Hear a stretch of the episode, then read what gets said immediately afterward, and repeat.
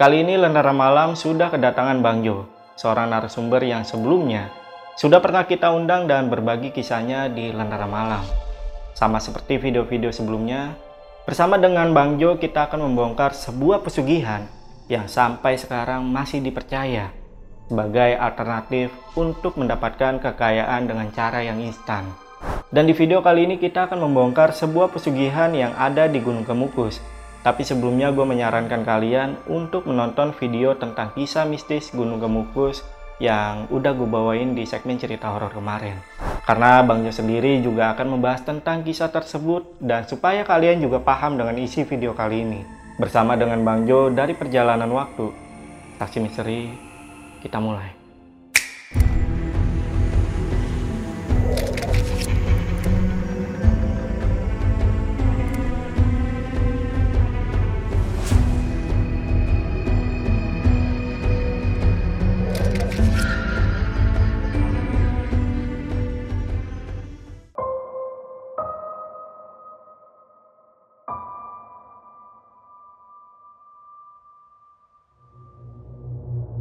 Oke bang, ini sebelum kita masuk ke pesugihan Gunung Kemukus, gue pengen tahu banget nih, asal mula pesugihan itu itu dari mana sih?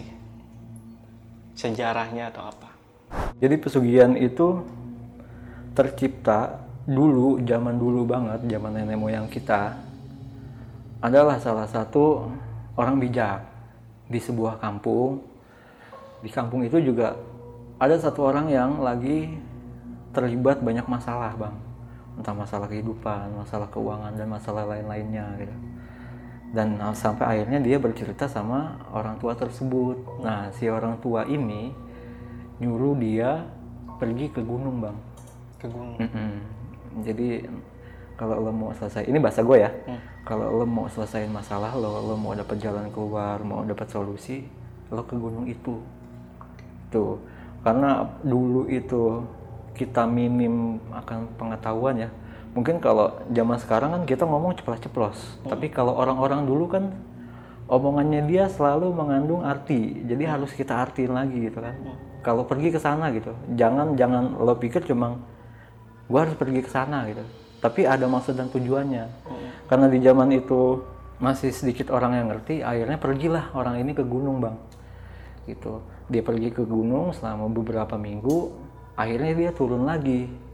Turun ketemu sama si orang tua tersebut bang. Dan dia uh, ngomong sama beliau Pak Alhamdulillah saya udah tahu sekarang saya harus gimana saya hmm. harus apa dan segala macem. Uh, terus dia mengucapkan terima kasih.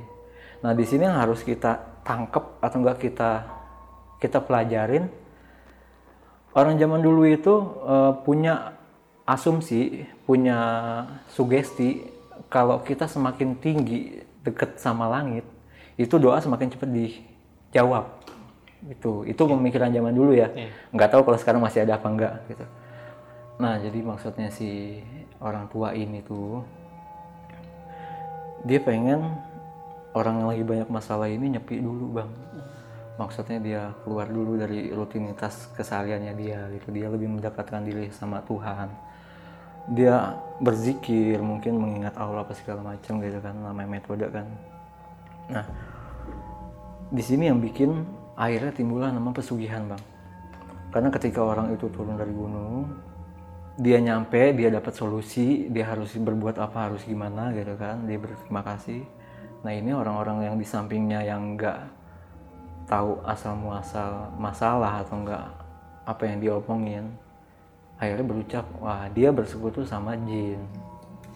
Itulah awalnya ada pesugihan bang gitu. Karena emang emang dulu tuh orang-orang pada yakin pada yakin kalau semakin kita dekat sama langit bahwa kita semakin cepat dikabul. Hmm. oh ya tapi balik lagi tiap orang yang bisa itu kan punya metode dan sudut pandang lihatnya masing-masing bang. Hmm. jadi ini sih menurut gua sendiri gitu. Jadi hmm. gue nggak ngecap orang benar atau nggak orang salah mm. tapi gue juga nggak nggak bilang metode gue paling benar. Iya iya. Tuh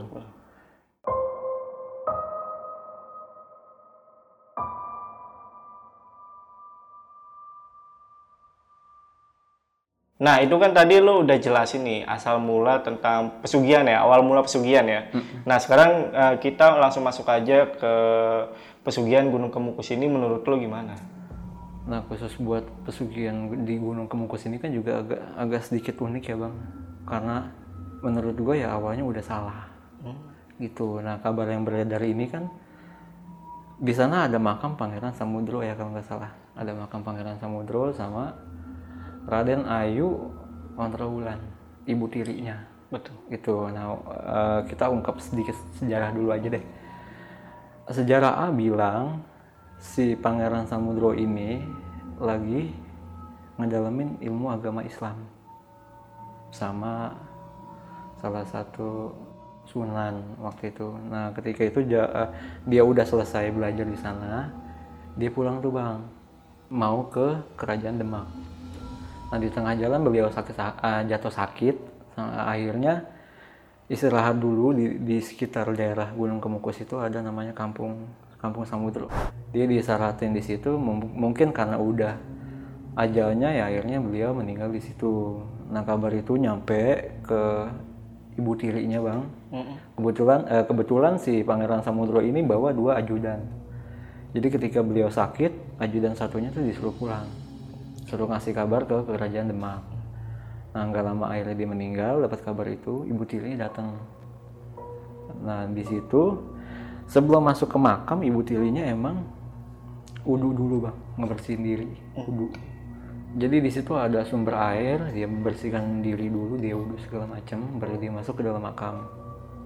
Nah yang anehnya ini katanya dia moksa. Ceritanya dia moksa di situ. Ajudan di yang di luar makam itu nungguin nih kok nggak keluar keluar gitu ketika dicek ke dalam udah nggak ada.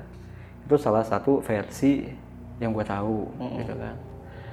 Karena kejadiannya seperti itu akhirnya adalah yang menyalahgunakan sejarah. Dia bilangnya Pangeran Samudro sama ibu tirinya ada hubungan gelap.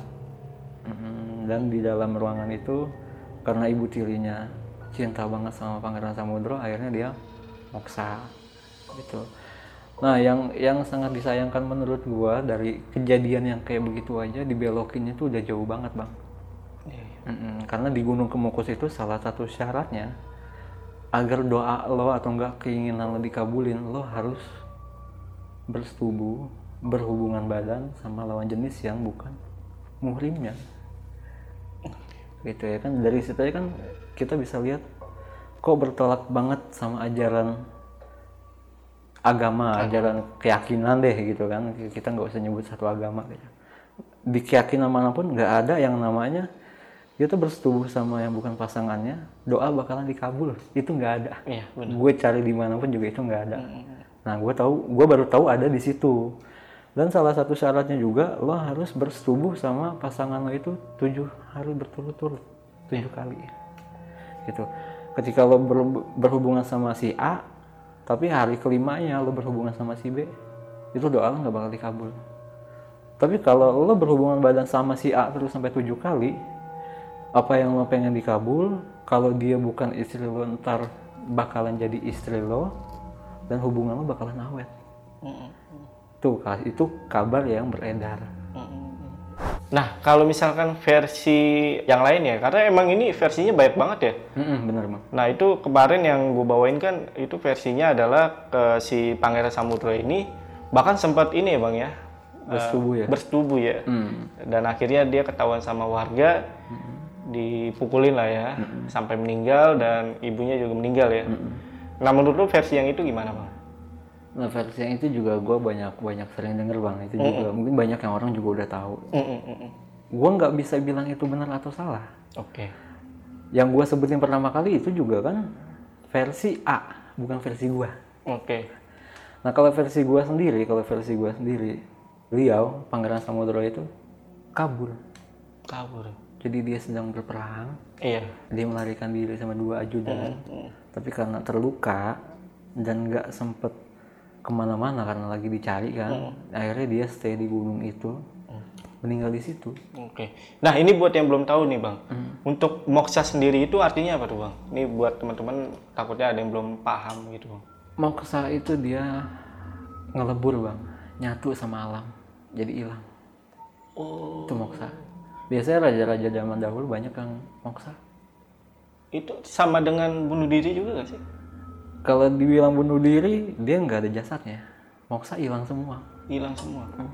ngelebur dia nyatu sama alam itu moksa itu memang ada di salah satu pelajaran kejawen Mm. yang mengajarkan cara biar bisa moksa Oh. Dan dia itu bakal balik lagi ke dunia. banyak pandangan yang bilang iya Mm-mm. tapi setahu gua enggak Enggak. enggak ketika dia udah pindah dimensi dia tetap di dimensi moksa tersebut mungkin orang-orang yang entarnya ada yang moksa juga sesama yang moksa nih Mm. mungkin di dimensi itu ketemu Oh. tapi kan gua belum belum pernah nyampe dimensi itu ya karena kalau udah masuk setahu gua sih udah Oke oke. sama aja kayak meninggal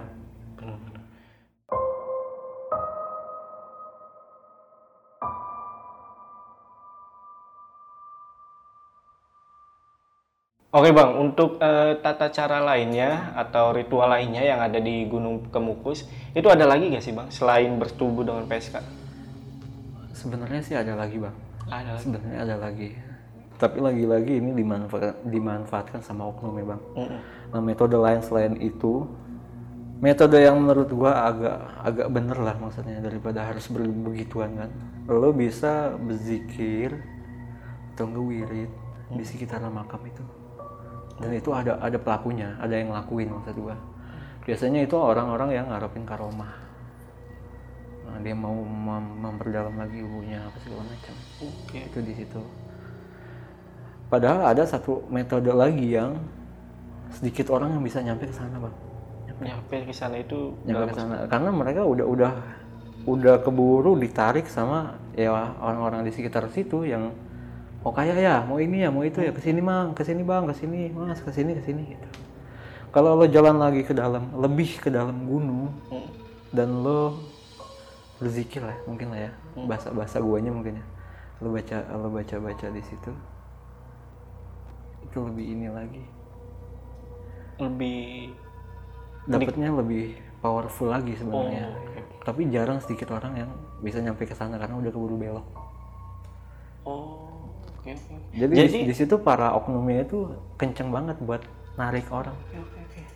Jadi istilahnya lu mau mencapai misalkan lu ke tujuan akhir, tapi di situ lu udah ditawarin banyak nih ya. Iya, Oke oke. Kayak dagangan ya bang? karena dagangan. Iya benar kayak kayak dagangan. Kayak dagangan. Makanya gue bilang gunung itu unik bang. Hmm. Salah satu yang bikin unik ketika lo mau ikut pesugihan ke sana, niat lo tuh dibelokin. Niat lo dibelokin, lo datang ke sana, akhirnya lo ke arah PSK atau enggak harus bersetubuh itu. Ini lo kan belok. Yang tadinya lo mau kaya karena kena begituan kan, jadi niat lo pengen begituan. Makanya ada beberapa orang juga yang lagi bersetubuh itu bang, mati, langsung mati seketika. Dia belum sempat pakai baju udah keburu mati ada. Oke. Itu Makanya balik lagi ke niat. karena apa itu? Nah itu banyak versi bang. Oh, Itu itu bisa karena dia mungkin minum obat kuat, mungkin, Mm-mm.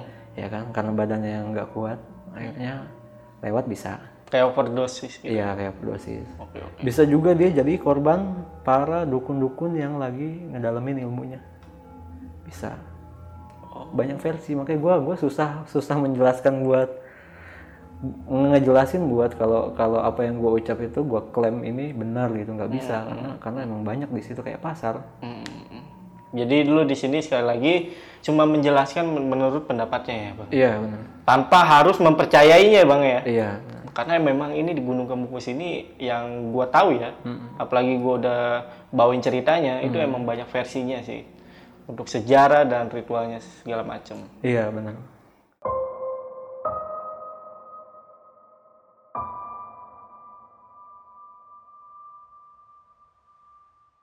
Nah ini sekarang kita bakal masuk ke pembahasan yang cerita yang gua kemarin bawa ini bang, tentang Gunung Kemukus juga nih, soal Adi sama Wahyu ya. Wahyu ya, iya. Karena mereka adalah pelaku ya. Iya. Menurut lo si Adi ini kenapa bisa dia harus balik lagi ke Gunung Kemukus? Memangnya ada perjanjian seperti itu bang?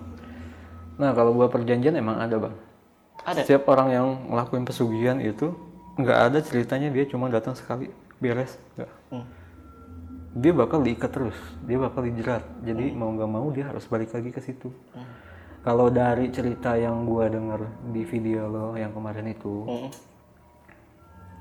itu kan asal mulanya dia dari nggak kerja dia ikut pesugihan akhirnya dia dapat kerja lagi kan bang? Betul betul. Nah di, nah di situ kan dia dia memutuskan untuk udahlah gua nggak mau ke sana lagi karena dia da- dia udah dapat lagi hartanya dia dia udah dapat kerjaan lagi yang enak posisinya kan. Nah itu sebenarnya nggak bisa kayak begitu. Oke gitu. Itu berarti lo udah kabur dari perjanjian awal lo ngikut pesugihan. Oke oke. Makanya itu sebenarnya eh, cuma jeratan doang. Jadi ketika lo ntar balik lagi ke sana lo cuma harus bersetubuh lagi aja. Gitu sama ngeluarin ya beberapa mahar tanda terima kasih lo udah dapat kerja Mm-mm. Ini eh, berlaku juga gak sih untuk ritual pesugihan yang lain kalau misalkan lu melakukan pesugihan itu bakal ada perjanjian memang gitu. iya dong Secara sadar dan gak sadar. iya Apa pun itu ritual. Eh, maksudnya pesugihan ya. pesugihan apa pun bang jadi jadi ketika lo udah ikut pesugihan di situ lo bakal dibaiat bang Oke. lo bakal dibaiat lo bakal berjanji Mm. sama di makhluk goib lo bakal ke situ lagi. Lo bakal patuh lo bakal nurut. Itu yang itu yang harusnya dipikirin buat orang-orang yang mau ikut pesugihan. Gua aja ngelarang lo dibaiat sama orang. Gitu ya kan? Apalagi lo dibaiat sama jin. Mm. ya kan? Kenapa gua ngelarang? Karena tiap hari aja kita udah ngebaiat diri kita sama Allah ada di bacaan tahbiratul ihram. Inna solati wa nusuki wa mayahya wa mamati lillahi rabbil alamin. Itu kan kita udah ngebaiat bang. Kita udah nyerahin semua diri kita ini sama Allah gitu ya. Ketika kita udah dibayar sama Allah ngapain kita dibayar sama manusia? Itu yang bikinin kita kan yang nyiptain kita kan Allah. Gitu. nah dari situ lo nggak bisa kabur. Lo harus terus bertanggung jawab. Jadi mau lo pesugihan apa pun itu tetap lo balik. Harus balik. Karena lo udah berjanji disaksin sama si kuncen itu Dan itu juga eh, mungkin kenapa si Adi ini sampai didatengin ya sosok-sosok iya. makhluk halus ya. iya iya. Yang ya kemarin itu kan si Adi kalau nggak salah dia ngomong didatengin sama sosok genderuwo ya bang. Genderuwo sama perempuan parubaya nenek-nenek ya. Hmm. ya itu perlambangan bang. Perlambangan maksudnya perlambangan dulu ketika lo bersetubuh sama perempuan di sana ya ini bentuknya. Bentuk aslinya ya ini. Lo lo bersetubuh sama dia. Oke. karena kan di sana lo ketika lo bersetubuh kan nggak boleh nyala lampu. Gelap. Itu. Hmm. jadi perempuan yang lo maaf yang lo pakai yang lo apa ya itu cuma media. Ya sebenarnya lo lagi bersetubuhnya sama sosok itu. Hmm. si Adi itu itu kan makanya dari cerita itu dia akhirnya pingsan kan kalau nggak salah ya Pingsan. pingsan dibangunin sama warga kan yang pintunya digedor Betul. dia udah nggak pakai apa-apa kan udah cakar-cakaran semua ya itulah kalau lo bersetubuh ngikutin pesugihan di kemukus Oh, oke oke. Ibaratnya itu adalah akibatnya lah ya. iya Akibat dari lo melakukan pesugihan di Gunung Kebukus itu. Iya benar. Dan satu lagi ya bang, setiap orang yang ikut pesugihan di Gunung Kemukus, khusus Gunung Kemukus, Hmm. Ketika lo habis ngelakuin hubungan badan, lo udah dicap tuh, Dicap apa? lo udah dikasih tanda sama penunggu sana. Mau lo ke mana pun juga lo baunya amis. Amis itu dalam artian apa, Bang? Lo mengeluarkan bau amis bang. Kalau kita aja jalan ada bau amis kan baunya nggak enak. kan? Nah ini orang itu mengeluarkan bau amis. Nah, itu berlaku gak sama orang yang udah berhenti atau sama yang balik lagi? Itu berlaku untuk semua yang udah pernah ngelakuin ritual hubungan badan ya bang. Mm-mm. beda cerita kalau dia udah berhenti terus tobat itu insya Allah hilang Oh, gitu. tapi emang proses karena baunya ini kan datangnya dari lo nih Mm-mm. karena lo udah berhubungan sama dia gitu kan Hmm. jatuhnya kan bukan lo disiram air tapi baunya keluar dari badan lo sendiri gitu Nah, itu kalau untuk bau amisnya sendiri itu bisa dicium sama orang lain atau orang-orang tertentu aja, Bang? itu kalau buat orang orang lain nih mungkin maksudnya orang biasa kali ya. Orang biasa. Hmm. kalau buat orang biasa mungkin nggak begitu tajam ya bang. Kayak ibaratnya lu cium darah nih tapi darah dari jauh kan nggak begitu kena di hidung gitu kan. Kecuali darahnya itu ada di depan hidung bang. Tapi dia pasti kecium. Nah beda cerita kalau yang ngecium itu orang-orang yang dikasih kelebihan. Hmm. semacam indigo atau enggak para praktisi itu tajam baunya Tajam.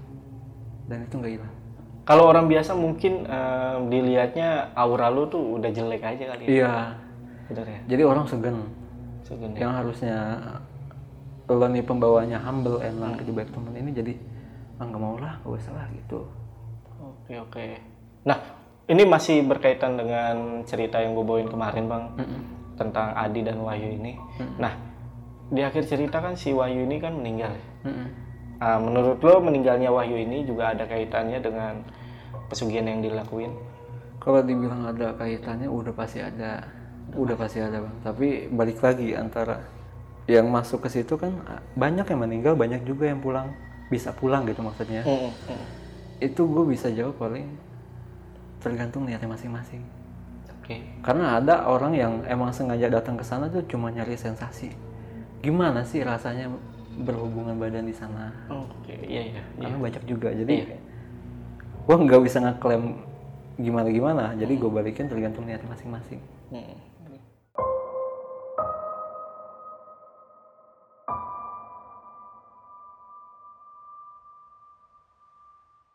Ini soal Adi nih bang. Si Adi ini kan sempet jatuh, ibaratnya jatuh miskin lah ya, karena dia di PHK kan dari perusahaannya, dan dia ikut pesugihan, dan akhirnya menurut dia ya, menurut dia itu dia berhasil. Dalam artian dia mendapatkan pekerjaan baru lagi nih. Mm-mm. Nah, menurut lo gimana bang? ah ini yang yang banyak bikin orang tuh salah pemikiran bang Oke. jadi ketika lo melakukan pesugihan yang bekerja tuh lo bukan gue pesugihan atau enggak kuncen yang bekerja lo ya? Di luar sana banyak yang ngartin ketika lo ikut pesugihan lo pulang ntar rezeki tau tuh gampang nih datang gampang datang gampang gitu kan. Banyak yang bilang itu kerjanya lalu goib. Itu salah bang. Kenapa gue bilang salah? Gue jelasinnya begini. Kemarin itu si Adi itu kan sempat jatuh ya sempat jatuh. Kita kita ke cerita awal ya. Mm-mm. Adi sempat di PHK karena atasannya itu di blacklist ya korupsi bener kan?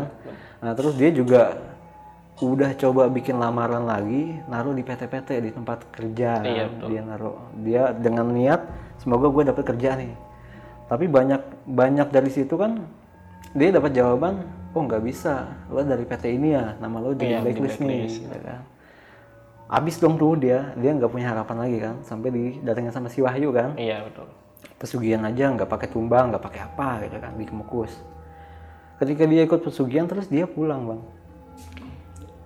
Dia pulang langsung dapat banyak tawaran kerjaan ya kan? Berhasil dong hitungannya ya kan? Gue ikut pesugihan berhasil nih. Cerita benernya nggak kayak gitu. Oke. cerita benernya nggak kayak gitu. Ketika lo udah usaha Allah ini kan lagi ngelihat sejauh mana lo mau berusaha gitu kan? Apakah lo terus berusaha? Apakah lo akhirnya ke pesugihan Nih. karena kan eh, konteksnya beda nih. Ketika lo ber- berusaha tapi lo nggak berdoa sama aja bohong. Kalau lo berdoa tapi lo nggak ada usaha juga sama aja bohong. Yang benar kan lo berusaha terus lo berdoa. Habis itu lo pasrah. Allah yang nentuin. Nah tapi karena banyak orang yang nggak sabar akhirnya lari lah ke pesugihan. Hmm. dan di situ sebenarnya bukan setan yang kerja bang. Itu emang udah kebijakannya Allah. Buat semua orang yang ikut pesugihan itu ituannya udah diputus. Segala urusannya tuh diputus sama Allah. Gue ambil contoh gampangnya gini ya. Gue ikut pesugihan. Gue ikut pesugihan nih. Gue akad gue bayat ketika selesai di bayat gue pesugihannya aja masih minta sama Allah. Dia masih ngomong ya Allah manusia yang katanya lebih baik dari bangsa kami datang ke kami dan meminta ke kami. Ya kan? Jadi sekarang turunin rezekinya. Dia aja masih minta tuh bang lo apalin tuh? Dia aja masih izin minta rezekinya Allah. Hmm. nah tapi karena di sini manusia yang datang ke tempat pesugihan itu? Udah menduakan Allah. Hmm. Allah putus segala urusannya. Baik itu rezeki dan lain sebagainya. Tapi karena di sini kita bahasnya konteks rezeki diputus lah tuh. Langsung hari itu juga diturunin. Rezekinya. Jadi yang manggil rezekinya dia yang mempercepat rezekinya para, para pelaku itu bukannya jin Allah. Jadi jin tuh makan gaji buta nggak ngapa-ngapain. Yang ada kita ngasih makan dia ya kan? Hmm. gitu. Jadi kalau kita balikin kita ilangin nggak ada goibnya. Gue mau jual tanah nih. Susah. Nggak laku-laku ya kan? Ada aja halangannya. Gue pergi ke orang pintar biar digampangin. Itu udah salah satu cara pesugihan bang. Iya. padahal kalau kita mau mikir positif gue mau jual tanah nih. Uang dari hasil tanah buat bini gue lahiran. Itu kan maunya kita. Hmm. Yang menurut kita emang baik karena uangnya bakal dipakai buat lahiran tapi menurut Allah kan belum tentu Oke. ya kan Hmm.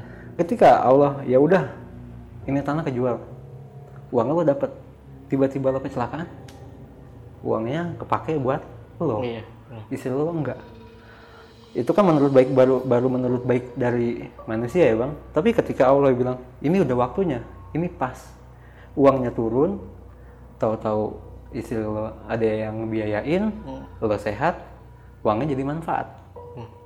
Nah, jadi intinya tuh orang-orang yang nggak sabar. Jadi salah kalau banyak orang yang bilang itu gaya pesugihan. Itu gara-gara gua habis pesugihan ke sini nih, gua akhirnya dapat banyak kerjaan. Salah.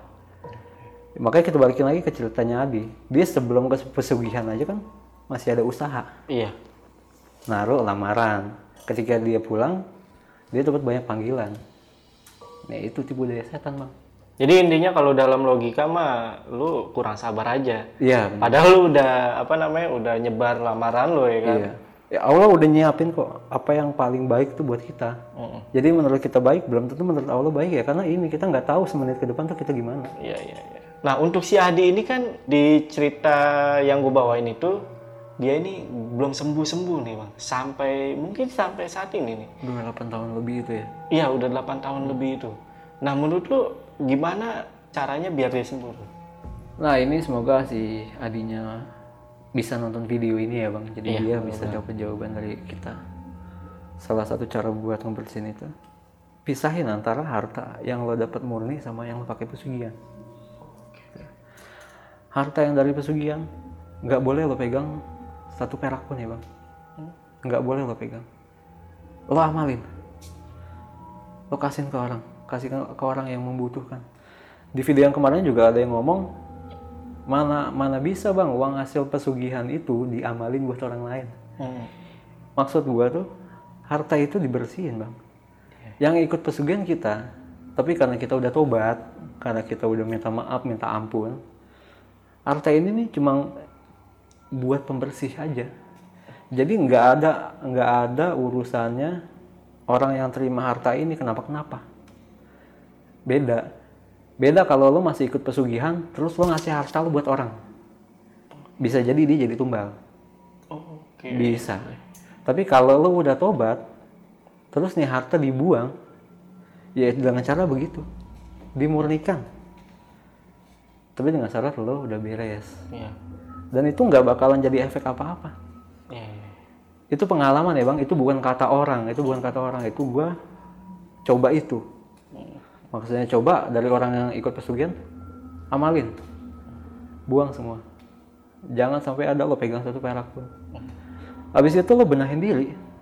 Lo bisa ke tempat orang rukiah, tapi rukiahnya bukan bukan yang sembarangan rukiah ya bang. Hmm. Balik lagi lo harus tanya dulu sama dia.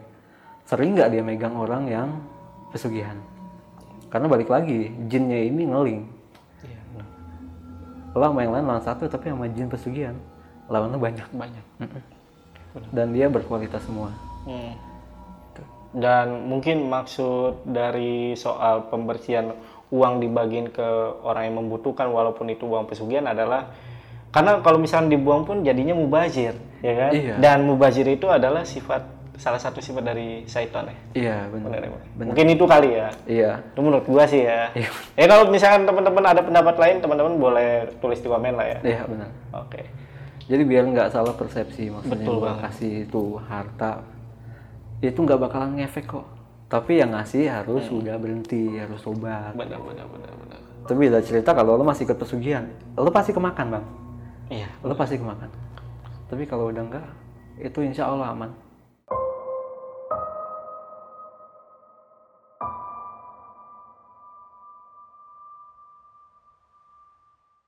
Nah ini yang terakhir ya bang ya. Lu ada pesan-pesan nggak terakhir buat pasukan Lentera Malam soal eh, pesugihan Gunung Kemukus ini? Yang pesugihan Gunung Kemukus ya. Eh, Pesan-pesan gue sih bang. Pertama, gue nggak minta buat dipercaya ya bang. Hmm, benar. Tapi kalau itu ada manfaatnya buat hidup lo, itu positif buat lo, kenapa enggak? Ya kan? Nah yang kedua, kita ini ada yang ciptain bang.